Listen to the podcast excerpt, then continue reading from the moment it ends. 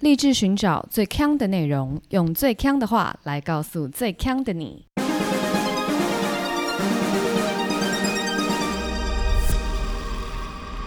姐妹，强强强！嗨，大家好，我是 Megan，我是 Amber，Aloha。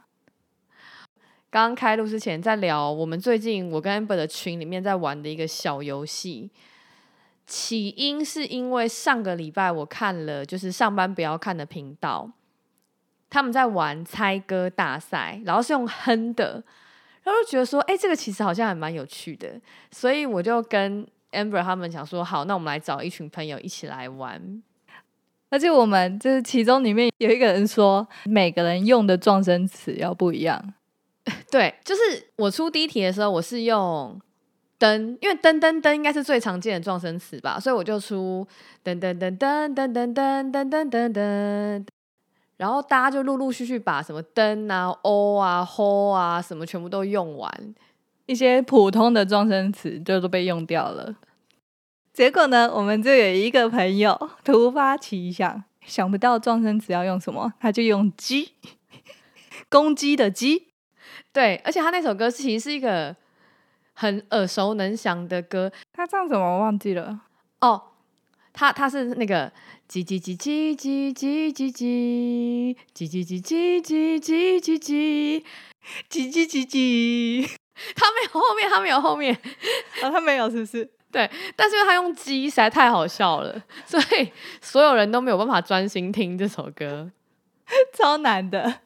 然后我都要强迫自己，我就把自己的听完那个旋律以后，我再把它用灯自己唱给自己听，然后我才 我才猜出来是什么歌。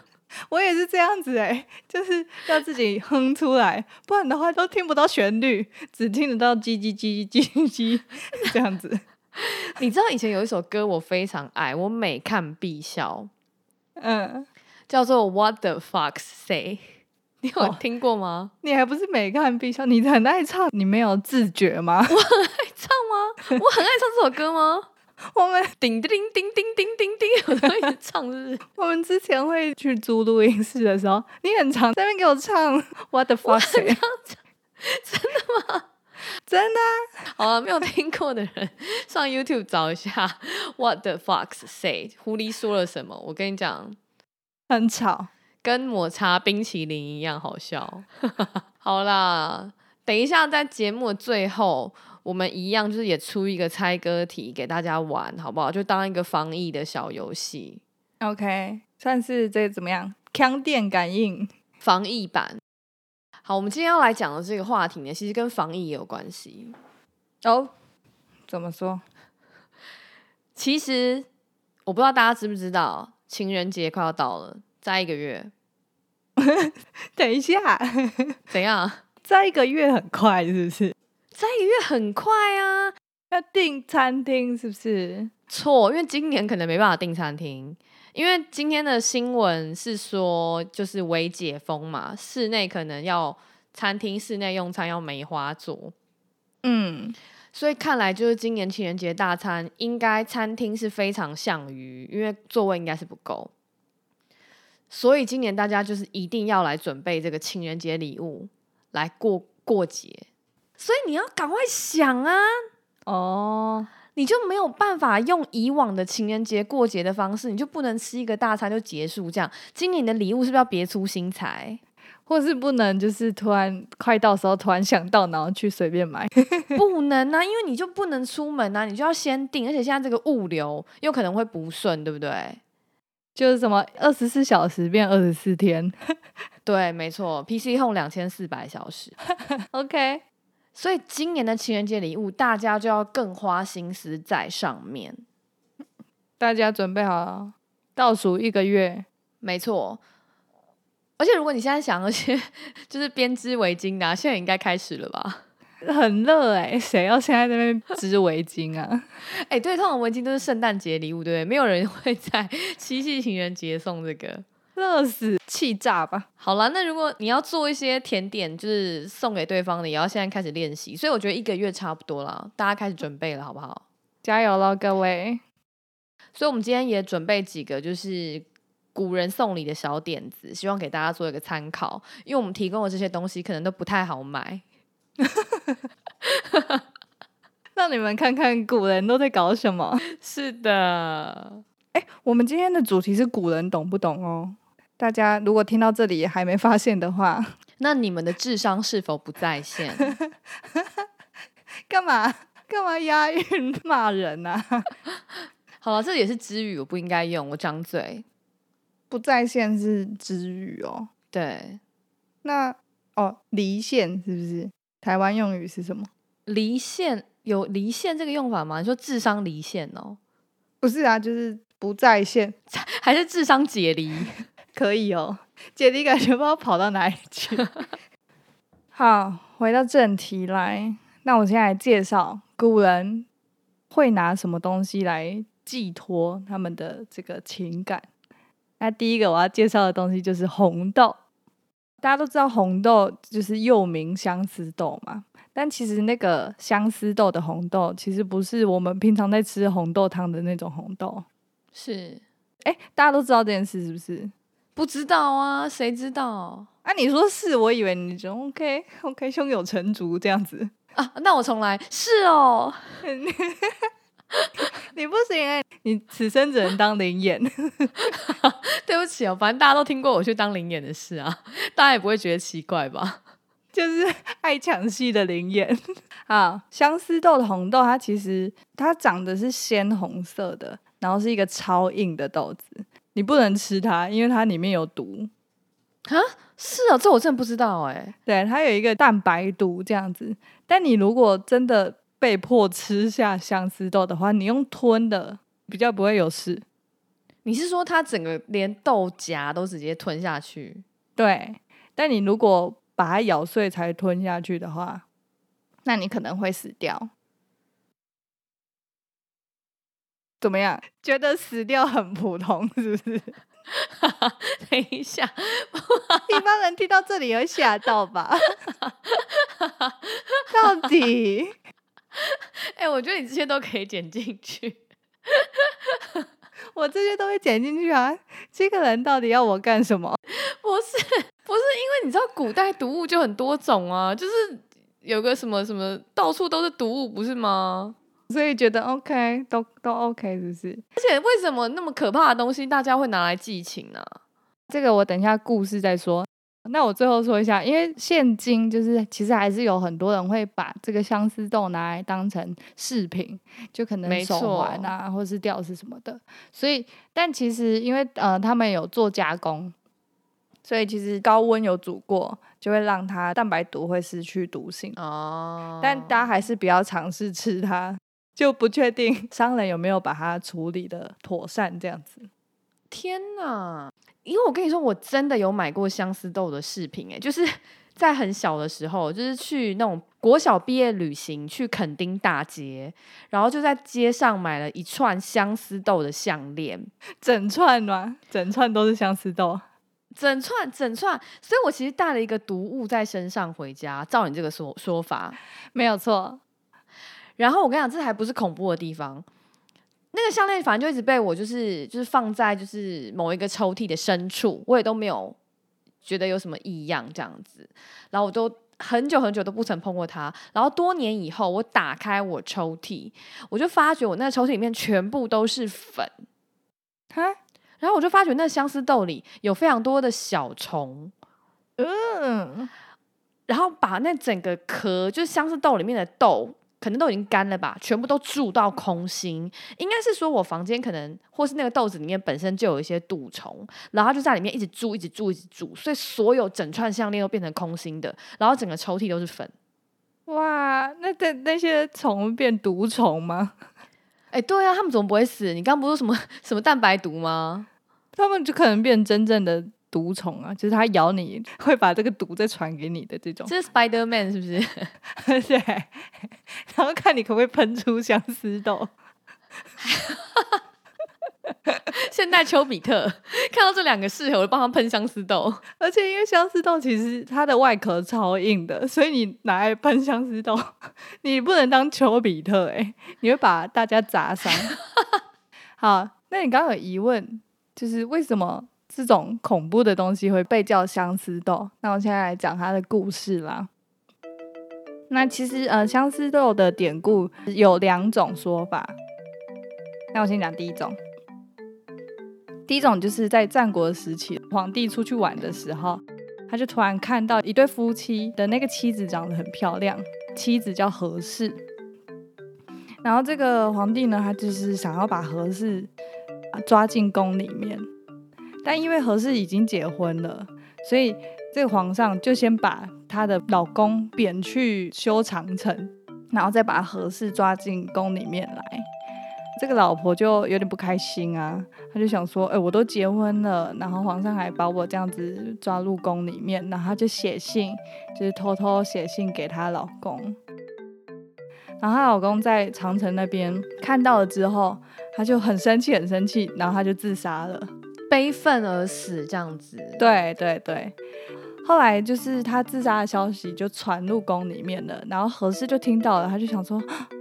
怎么会？我的这个我的这个丈夫就这样死去了，然后他就也决定要跟他一起一起亡命鸳鸯。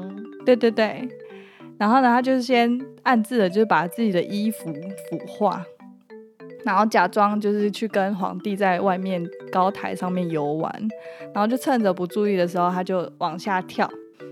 跳下去的时候，就是大家都会赶紧去抓他的衣服嘛，因为古代人衣服不都穿超长、超多的嘛。但因为他已经把他的衣服腐化了，所以那些衣服就变成一片一片的，然后就化成了蝴蝶。哈，没有错，你不是说把它腐化吗？对啊，啊，他就就是别人一拉，本来完整的衣服就变成碎片这样，然后那些衣服碎片就变成蝴蝶。后来他跳下去就死掉了嘛，然后大家在他的身旁就有看到他有写一封遗书，就说他想要就是死掉了之后要跟他的这个丈夫埋在一起。嗯，就皇帝看到这个的时候，他就非常生气，他就去想说怎么样，现在是怎么样？他就下令就是将两个人不能埋在一起，但没有多说要埋在哪里，士兵们就把它埋在不远的地方。结果没想到，就是过了一天之后，两个坟墓就都长出树，两棵树就在中间这样交结在一起。你说他们跨越了两座坟墓，然后直接交结在一起？对对。Oh my god！他们是神仙转世吗？这这一对情侣，他们可能是成仙了。OK，这两棵树交结在一起，然后就被人们就称为是相思树。树上结出来的这个果实就被叫做相思豆哦，这是第一版的故事，但这个故事我觉得就是好像跟红豆也比较没有什么关系。OK，但第二个故事我觉得比较狂。第二个故事是发生在汉代，也是一对夫妻，丈夫呢就是出去打仗，就是去很远的地方，这个女子呢就是每天都登山。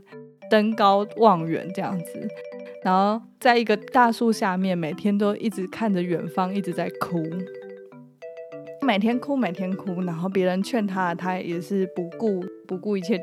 结果后来她哭一哭，眼泪都哭完了，她就开始滴出血啊！这个太恐怖了吧！这是这个故事最狂的部分，他就是开始狂滴血，就是他哭出来的是血，真的是血泪，对。然后这些血跟他的泪就滴在草地上，开始生根发芽。那长出的这个树呢，它的果实就是鲜红色的。那大家听到这个故事之后，就把这个果实命名成相思豆，就是因为这个女子是因为太思念她的丈夫，所以才变成了这棵树这样子。哎，为什么这两个故事听起来都很可怕啊？就是有一种不寒而栗的感觉，我不知道为什么。我觉得第二个比较可怕，哎，哭出血好可怕哦。对呀，这个真的，这个大家还有喜欢吗？这个这个定情物有点邪气。除了相思豆之外，我有看到很多古人很喜欢送一些跟头发相关的来当做定情之物，例如说发簪。梳子，这些都是比较正常的。嗯，可是我觉得有一个东西，我就觉得也是蛮有邪气的，就是送头发，是真正的头发哦，你说我现在喜欢你，然后我就剪爆我的头发送给你，也没有剪爆，就是剪一束。OK。然后我就想说，谁想要啊？谁要谁要头发、啊？大家可以试试看啦。如果你送自己的头发就是给男女朋友的话，我觉得他们应该会疯掉。想说什么东西啊？大家如果情人节想不到礼物的话，你就剪一撮头发吧。因为反正现在大家头发都很长嘛。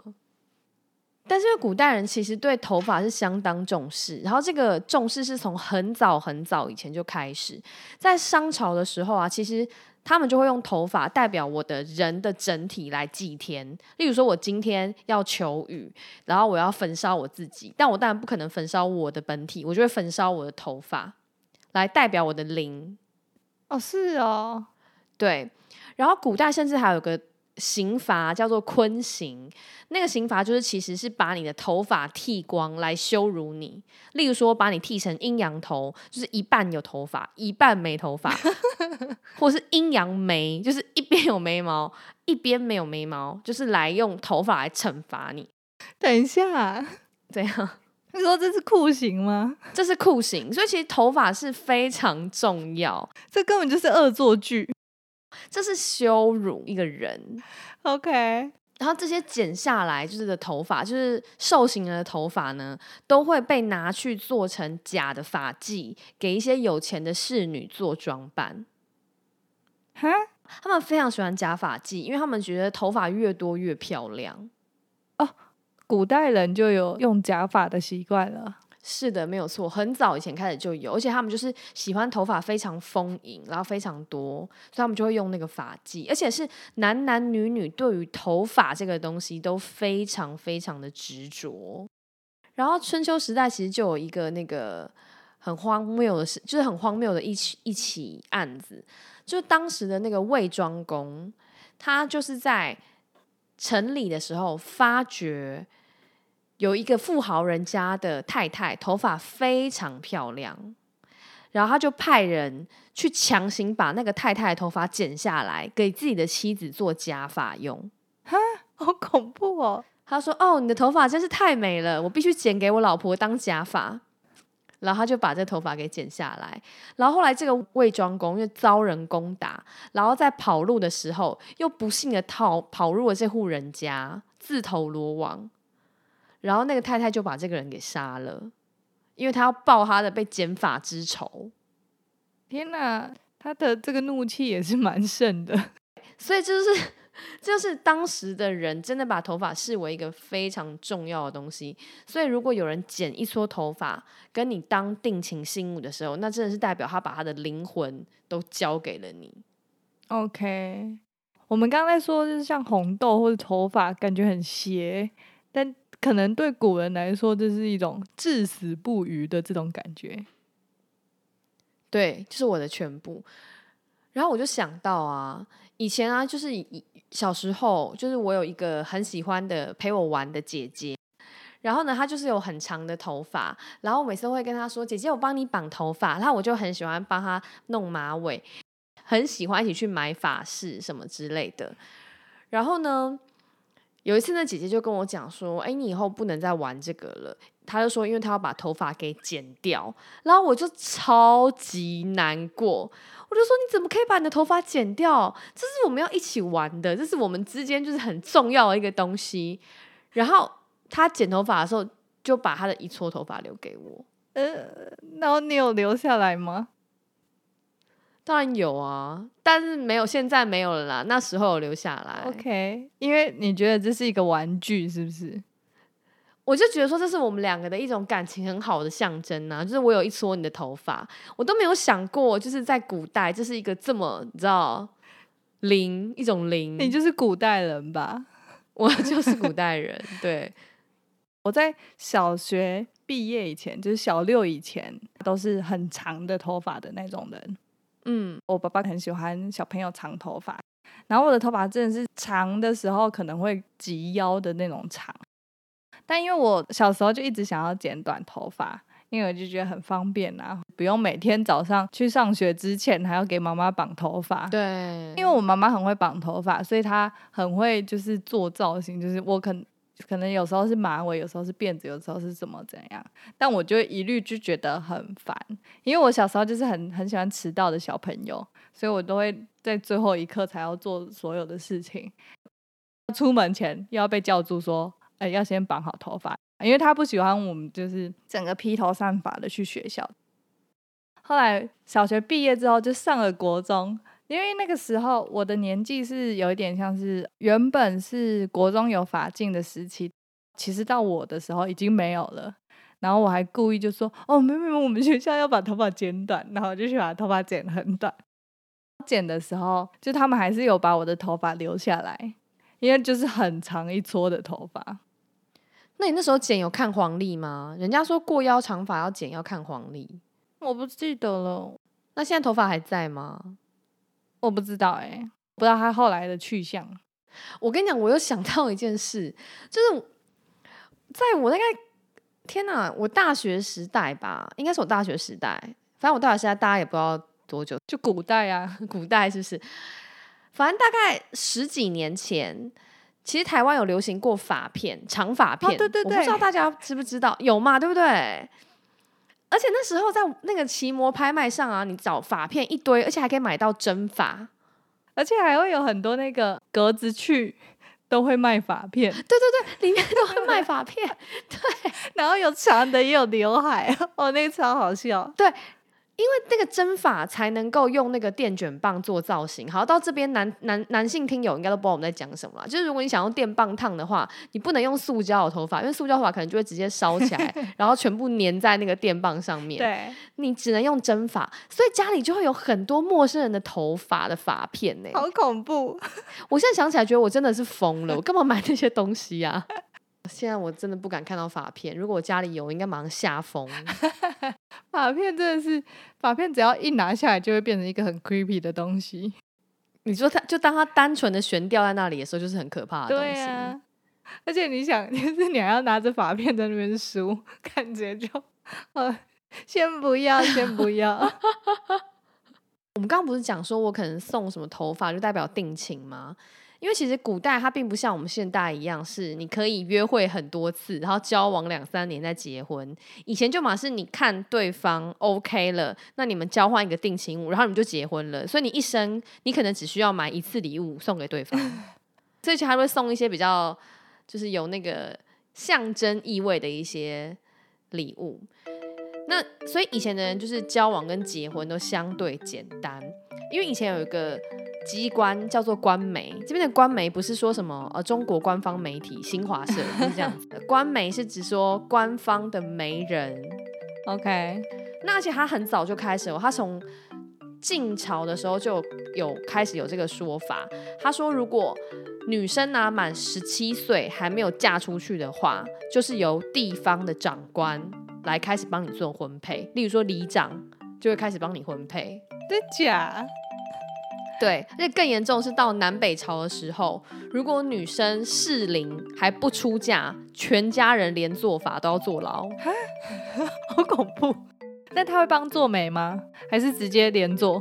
他会帮做媒，就是如果你一直说 no 就不行。哦，所以他就是这样为了提升当时的这个婚配率，而且他们甚至还鼓励二婚，因为其实当时的有钱人家，就古代有钱人家都马是就是妻妾很多，就是一个男的可能配十个老婆这样子，嗯，社会上是属于男多女少的状态。一些王老五就真的娶不到老婆，所以他们这时候呢就会鼓励可能有些寡妇出来二婚，就是继续提升这个社会上的婚配率跟生育率。哦，啊，是哦，所以当时的媒人跟现代的媒人其实相当不一样，因为现代媒人其实有两种啦，一种是真的介绍男女认识的，就是帮大家做介绍的媒人；嗯，但另外一种媒人，其实是在婚礼上出现的媒人，就是迎娶习俗的那个媒人。你知道这两个差异吗？就一个只是作秀的，对，一个只是 band 的，他们都就说 band 的媒人，就是他其实就是知道一些礼俗，然后他会负责当一个中间窗口，例如说帮男女双方去谈一些大小聘啊，然后什么六礼的这些礼婚礼细节这样子。那这些人是不是都一定要长得像花木兰里面的那个 媒人的样子，才会看起来比较像？我没有看过花木兰里面的媒人，但我想应该就是一个大妈的样子了。对啊，因为据说年纪太轻的女生当都是会被人家看不起，所以就是要一些比较辈分高的人。哦真的假的？没错，但是媒人常常会造成一些纷争或困扰。你说在古代吗？在现代，其实很多人在抱怨媒人啦。PTT 上就有个网友说，就是他在结婚的时候，这个媒人呢、因为就是要带整个迎娶的仪式什么的，然后交换戒指的时候，媒人就直接拿起他们的戒指盒，然后抓起她老公的手，帮他把戒指戴进去。好恐怖哦！媒人这 抢婚，媒人抢婚呐、对，就是这样子。好狂哦！啊，他这样迅速的把两个人的这个手指头都戴上戒指，是不是？没有他，他只有帮那个新郎戴，然后新娘就气到炸裂，然后而且在拍照的时候啊，每一张照片都有媒人，都有媒人，对。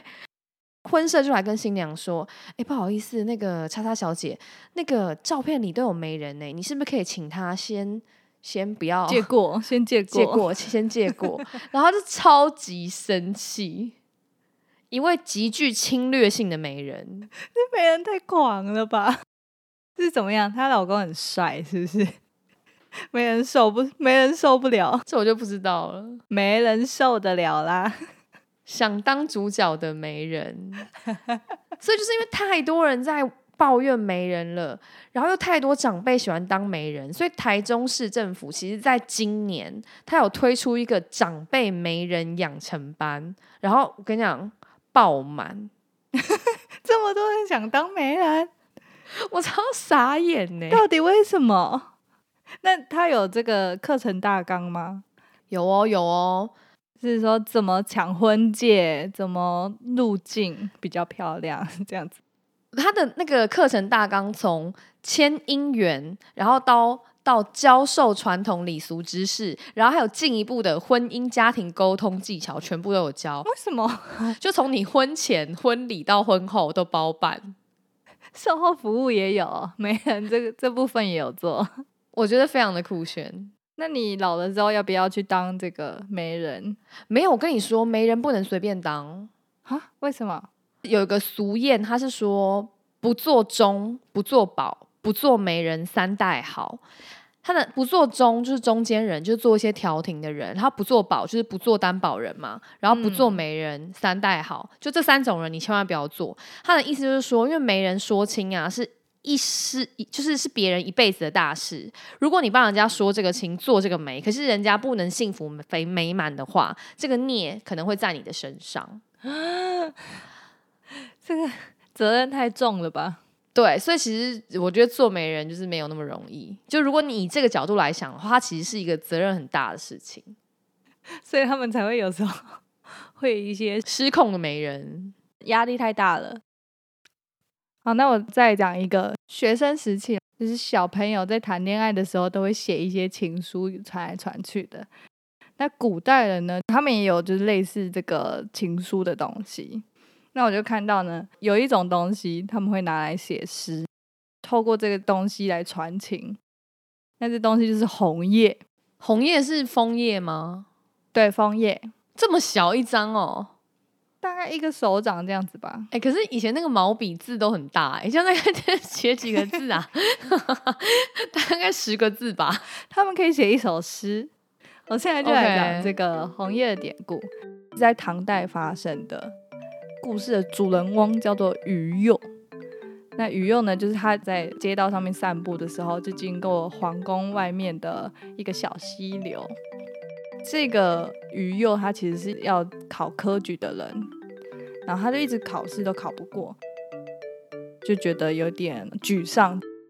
所以他就一直在那边盯着溪流看，然后有落叶飘在上面，他就觉得很惆怅这样子。结果他看着看着，就突然发现，哎，有一片叶子上面有写字，然后他就也把它拿起来。看到就是上面写的，就大概是皇宫里面的宫女就觉得无聊，然后写这个看有没有有缘人可以看得到。看到这一片红叶之后，他就也是觉得心里很激动，他就把它夹在他的书里面，然后每天都拿出来看一下，看一下这样。他就越看就是越就对他觉得很满意，就觉得说哦，这个诗写的这么漂亮，那想必就是这个写诗的人一定也很漂亮。Oh my god！他就是每天就一直看着他，他本来只是把他视之如珍宝，但后来因为就是也都一直没有看到那个主人出现，或是第二片叶子，所以他就有点变成思念的心。然后有一天他朋友看到他就觉得很奇怪，就是他怎么就是这么消瘦，也都不吃饭。雨又就跟他说：“我这几个月我都吃不下，也睡不好。”因为我就是看了这个红叶，然后就把这个故事讲给他朋友听。他朋友听完之后就开始狂笑，他就说，在这个叶子上面写诗的人，他又不是对你有有情意，他只是呃随便写在一个叶子上看有没有人会捡到。那你只是不小心捡到了，你干嘛去就是想这么多这样子？嗯。然后时间就这样子慢慢的过去，鱼又考试也考中了，然后他也有当官，这件事就慢慢的被他淡忘。结果有一天，就是他的主君，就是说，哎，他好像表现的不错，就要赏他宫女。鱼又看到这宫女的时候，就说，哇塞，超漂亮！他们就很开心结婚。然后在洞房花烛夜的时候，就突然那个宫女就看到鱼幼的书里面夹着那个红叶，那宫女就吓一跳，她就说，嗯，这个是我写的诗，怎么会在你这边？才发现，就是哇，这是他们就是以前这个宫女写的诗，就是被鱼又拿到的啊，这个好浪漫哦，很梦幻，对不对？超像偶像剧。那我来讲一个，就是我觉得不太可能，就是皇上是不会把美若天仙的宫女给赐给这些官员的，我觉得是不合理的。有比红叶写诗不合理吗？我觉得有，因为我们都知道皇上是非常霸道的嘛，他怎么可能会把美若天仙的宫女送给其他人呢？他一定会自己享用嘛。所以我想要跟大家分享一个史上最多老婆的皇上，他是晋武帝司马炎，他有一万多个老婆，太多了吧？超级多。那这些老婆是怎么来？怎么会有？一万多个呢，就是呢，他其实他原本就已经，人家说后宫三千佳丽嘛，所以三千听起来像是一个就是大家觉得还合理的数字。他原本就已经有五千个从各家官员还有士族家中选出来的五千名处女了，但是因为他那时候的国家呢，其实还蛮强的，所以他就掳掠了其他国的女子。然后一时之间，洛阳城里美女如云，所以呢，这个司马炎就下令把所有的美女都送进宫里，所有哦，又所以又多了五千个，所以他就一万多个美女在他的这个宫里面就是游走这样子。那所以为了他要留下这一万名美女，他还必须要增加他的宫殿，就一直盖，一直盖，为了装美女，对。那你要想哦，一万个美女，如果她每一天晚上只要宠幸一个，她要花二十七年才可以宠幸完这所有人。他根本不认识吧？他根本不认识吧？我觉得如果你一旦就是老婆超过。四十个是不是就不会记得啦？就大概一班一个班级的人名可以啦，四十个可以，就是？反正他有一万个一万个美女，然后呢，所以他那时候只要一退朝，他就会坐上他的一个不是马车是羊的车，去在他的后宫里这样绕绕绕。那每一个人都很想要侍寝啊，因为一万多个人，你一定要抢破头才能够跟这个皇上就是有就共度春宵。所以我们就发觉那个羊非常喜欢吃草，所以。他们就在他们的那个宫门口种草，所以那个羊就会在那边吃吃的时候，那个那个司马炎就会说：“好吧，那今天就去这个宫吧。”他们就靠这一招，就是贿赂羊。而且为什么会是骑羊啊？好奇怪的皇帝哦！羊车不是骑羊，是羊拉的车。哦，骑羊看起来很很逊呢、我从来没有看过羊车这个交通工具，哎，而且我觉得为什么在宫里不是用人抬的、啊，还要用羊？好怪哦！可能真的太大了吧？因为毕竟一万多个人的宫殿呢、应该大家不敢抬，因为例如说皇帝好不容易记记起一个人了，然后是人台的话，大家也不知道那个人到底住在哪，因为太多人了。哦，你说，哎、如果今天今天如果那个那他的旁边的太监要给他翻牌子，那个牌子哦很难呢，一万个牌子 很重哎、太太每个太监都是肌肉猛男，要电动选号吧，超难的。这真的是史上最多老婆的皇帝，晋武帝司马炎。那我最后来分享一个温馨的小故事。古人拿来定情的信物，我们现在也是有人拿这样子的信物来传情的。有一个网友分享，那这个故事呢，其实就是呃，他爷爷在他大三的时候就过世了，但过世了之后呢，他奶奶就都一直以泪洗面，每天都看起来很忧愁这样子。然后，但是他有一天，这个网友他就突然就是在家里看到爷爷，就是过世的爷爷，他就看到就吓到嘛，然后他就是想说，哎，不知道爷爷看不看得到他，就试图跟爷爷讲话，结果没想到他就发现，哎，他们可以沟通。那这个网友其实跟家人的感情没有到特别好，他就跟爷爷说啊，怎么办啊？奶奶都一直哭，因为爷爷也都一直看着奶奶，就一直每天都在哭啊，很难过。爷爷就说：“那你去跟奶奶说，叫她不要哭了，要奶奶去找他们以前的定情的信物。”后来大家都很困惑，因为这个东西就是他们都有印象，在他们可能以前年轻的时候，就爷爷就是为了筹钱还是怎么样，他就拿金色的蝴蝶兰发髻去当铺把它当掉。而且那个时候，这个网友是很小的时候，所以他不可能会知道这件事情。然后大家就满脸很困惑，但奶奶就听到这个时候，她就有一点觉得说啊，真的是爷爷来跟她讲话，她就去找，结果还真的在家里米缸的后面找到了这个发髻。奶奶就拿到这个发髻之后，就一直流眼泪，这样子。啊，好感人哦！后面还有一个更感人的点，就是事后这个奶奶就有问这个网友说：“那爷爷有缺有说过他会缺什么吗？”这个网友就随便说：“啊，他缺钱啦。”这样，那个奶奶呢，她就去买了好几箱的金纸，然后自己在那边慢慢的烧。但他最后就说：“其实爷爷只是想要再喝一次奶奶做的汤。啊，”这真的超级爆感人的。太感人了吧！哇，这太感人了 Oh my god！真的是。大家现在去煮一碗汤，干嘛？给哎、不行哎、也不行，现在大家都自己在家，不能。我只是想说煮一碗汤给你的另一半喝，但有可能有些人是自己在家，大家可以练习煮汤。用拉拉木夫啦，煮完再木夫给别人。OK，我看到这个时候我就觉得哦，有点有点感动到有点想哭的这种感觉。真的，我们就是需要这种感人的故事来温暖，就是防疫期间大家脆弱的心。对，让我们这个人性 多一点，对，不然每天都没有遇到人。真的。那最后的最后，刚刚说哼歌大赛，来，这个情绪的跳转会不会太快？一定是马上从一个温馨进入一个活泼，本频道一贯的性格，一贯的毫无脉络。我们带着大家飞，情绪的起伏非常大。然后有鉴于，因为本频道的听友都比我年轻一些些，所以我们请 Amber 来出题，以免我哼的歌你们 没有听过。OK，好，来跟大家这个前言一下，就是我会哼出来的歌是学生时期的巴拉歌。你要帮我出我的撞声词是什么吗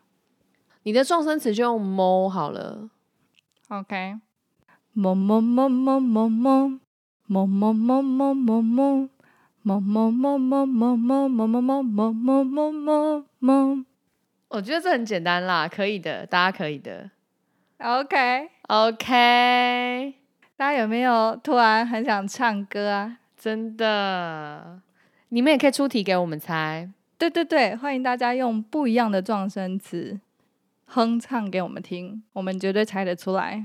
对，但是不要太年轻了，什么 OZI 那种我们没办法啊请给我们拔蜡歌。对，请给我们拔蜡歌，然后大概是十年前的歌这样子。对，欢迎大家来挑战。好啦，最后喜欢我们的话，记得订阅我们的频道，然后也可以到 Facebook 或 Instagram 来追踪我们，跟我们聊天。我是 Megan，我是 Amber，下周见，拜拜。拜拜。